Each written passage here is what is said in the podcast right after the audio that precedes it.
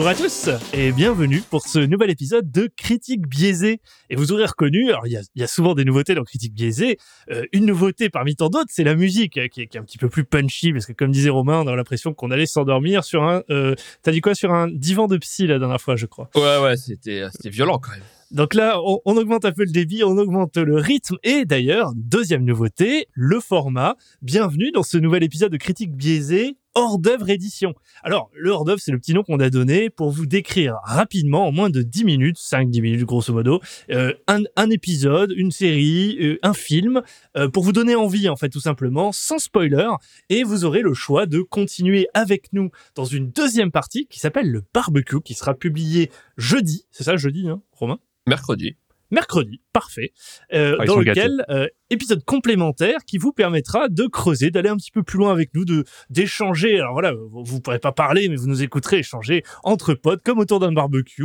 pour creuser le sujet, le sujet d'ailleurs que je n'ai pas donné, qui est Space Sweeper pour cette semaine. N'oubliez pas qu'il y a un troisième format, ah oui, on est, dans le dans le contenu, hein, qui est toutes les autres semaines. Donc cette semaine hors d'œuvre, puis barbecue, et la semaine prochaine l'apéreco. Donc on reste dans le thème hein, de de la consommation excessive euh, de à la fois d'alcool, mais également de, de bonnes choses à manger et de bonnes discussions autour des séries et de tous les médias comme les films. Et donc Space Sweeper, le film coréen de science-fiction. Je n'ai pas du tout préparé cette introduction. en train de me perdre. Et donc je vais parler, parler autour de la table. Nous avons Romain. Salut Romain. Salut. Benjamin. Bonjour. Olivier. Salut, salut. Et Pierre. J'essaie toujours de faire des trucs. Et bonjour à tous. Et ça marche les amis, parlons de Space Sweeper dans ce hors-d'œuvre. Et dans tous les hors-d'œuvre, nous allons vous raconter de manière collaborative de quoi parle Space Sweeper. Donc, un petit exercice d'improvisation. Nous commençons cet exercice avec Romain. Romain, parle-nous.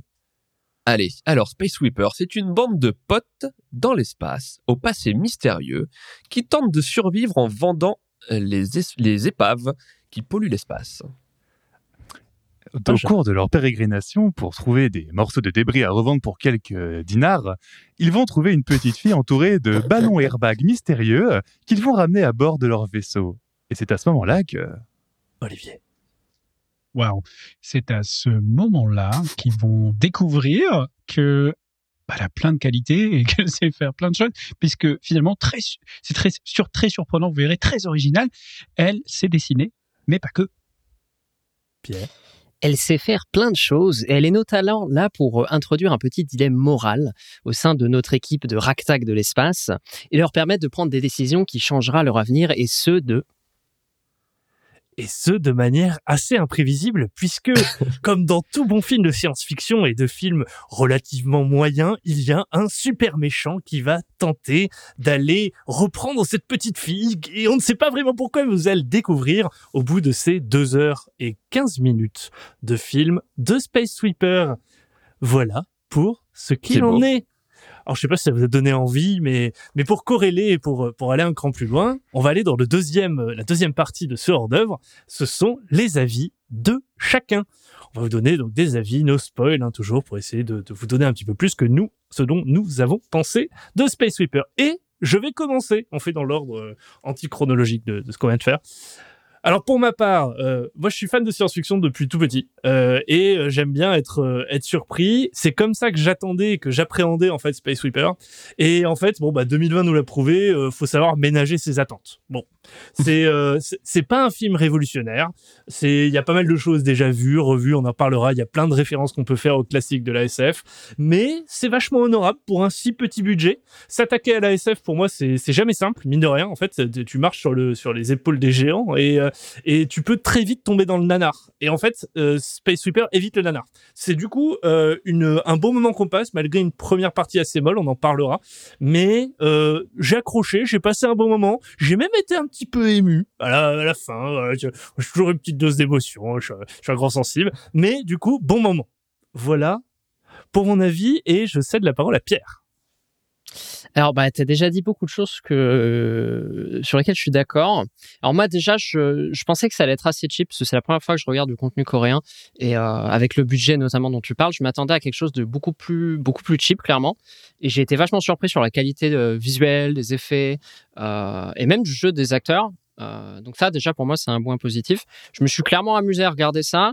Euh, c'est effectivement pour beaucoup du déjà vu. On surfe sur des clichés, sur des tropes du genre, mais ça ne veut pas dire que c'est mal exécuté. Et je pense que ça vaut le coup d'être regardé personnellement. Pareil, je suis assez fan de SF, donc peut-être que je digère plus facilement ce genre de choses et que certaines, euh, certaines des tropes et des clichés me sont passées euh, plus facilement. Mais euh, j'étais quand même sur un petit feeling Guardian of the Galaxy version coréenne. Et, moi, j'ai accroché. Alors, ça veut pas dire que ça aurait pas pu être mieux. Il y a des décisions, notamment sur la fin, et on, on y reviendra, où je pense qu'ils auraient pu passer de quelque chose de sympa à quelqu'un de très très bien à euh, quelque chose de, euh, de, de, sympa vite fait. Quoi. Moi, je pense que je donnerais un petit, un petit 7 sur 10. Parce que franchement, j'ai apprécié, mais ça pourrait être mieux. Ok, j'ai pas donné ma note, du coup j'en profite. Olivier nous disait on va le faire à la fin, mais vu que Pierre a pris le truc, moi je lui donnerais un petit, un petit 7 aussi. Bonne, euh, bonne notation. Et du coup, Olivier. Ouais. comment dire? Je trouve ça marrant, mais je pense que c'est un bon, c'est jamais un bon signe quand les gens qui donnent leur avis parlent du budget dans la vie. Euh, je pense que c'est un bon, indicateur de waouh, c'est vraiment pas un bon film. Et euh, je crois que j'avais pas souffert autant. Enfin, si j'ai fait des tests PCR, mais à l'exception de ça, j'avais pas souffert autant depuis très longtemps, euh, parce qu'en fait, c'est du gâchis. Euh, je trouve qu'il y avait un matériau de base qui aurait pu être intéressant. Je suis très très très euh, euh, client de la, mais là clairement pour moi c'était vraiment une horreur. je vais quand même donner quelques trucs que j'ai aimé. J'ai aimé des aspects cosmopolites dont on reparlera tout à l'heure. C'est assez cosmopolite. Le, monde qu'on dépeint est un peu la seule originalité, je trouve, au début, avec la notion d'actualité avec les débris, etc. Donc voilà, il y a, y a, des trucs intéressants, il y a des graines intéressantes, mais honnêtement, le film en tant que tel, l'écriture, tout, c'était une horreur. Et donc, puisqu'on donne les notes maintenant, euh, je, vais donner ma plus mauvaise note, je pense. Euh, je vais donner 1 sur 10. c'est donc pire que la Vala. C'est donc pire que sens. la Vala. Oh la mamacita On ne touche pas à la SF. Ok. Benjamin.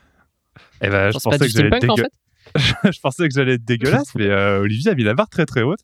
Euh, bah écoutez, je vais reprendre beaucoup de ce qu'il a dit en fait finalement. C'est pareil, c'est une énorme déception parce que j'aime la SF bien sûr, mais j'aime quand c'est intelligemment construit et j'aime quand quelque chose qui a du potentiel va au bout de ses idées et euh, exploite à fond son matériau quand je vois le casting qu'ils avaient, j'ai été j'ai accroché directement en fait à la proposition. Le casting, je le connais pas, c'est pas des, gens que je connais ou je pense pas que ce soit connu à l'international non plus. Mais quand on voit par exemple le personnage de la capitaine, pour parler que d'elle pour l'instant, elle a une gueule, elle a un charisme. Tu te dis ouais, il y a quelque chose à faire là-dedans. Et on voit après comment les personnages sont développés, comment le scénario avance et comment l'écriture euh, se déroule. Et là, on pleure, en fait. On pleure juste. Euh, le film dure 2h15. J'ai rien capté pendant une heure et demie.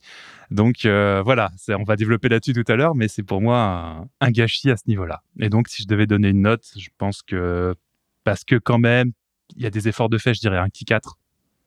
Ah, on est plus généreux, on est plus généreux. tellement généreux, tellement généreux. On est beau, c'est sympa. Romain, ton avis? Je suis atterré de tout ce que j'entends. Ça me fait mal de, de parler avec ces gens-là. Euh, non, non, moi je l'ai pris comme euh, ce que ça devait être, c'est-à-dire un, action roller coaster. Il fait le taf. La première heure est, plutôt chiante, je suis assez d'accord. Par contre, la dernière heure est, assez jouissive. On est entre, on est entre un Serenity de Whedon et un, et un, et un film de Michael Bay en fait. Et du coup, c'est exactement ça. Et il faut le prendre tel qu'il est. Enfin, je, il y a quand même pas beaucoup de films de SF qui sont très bien. Euh, Olivier, tu parles de budget, mais 20 millions, c'est le budget de Bienvenue chez les Ch'tis. Hein.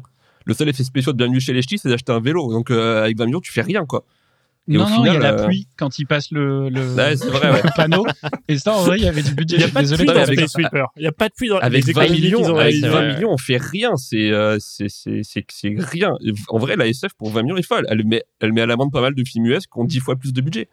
Donc je comprends pas trop, mais bon, pourquoi pas. Et du coup, je mets ma note. Je vais essayer de pondérer avec les autres, donc je vais mettre 10 sur 10. Oh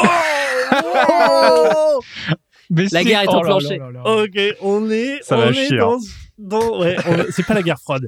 Les amis, ça nous donne une note moyenne de 5,8. ce qui du coup, Et voilà ce qui du coup fait Victoire passer, fait passer euh, Space Attends, maintenant je me comme- souviens, j'avais envie de mettre zéro. J'ai envie de mettre zéro.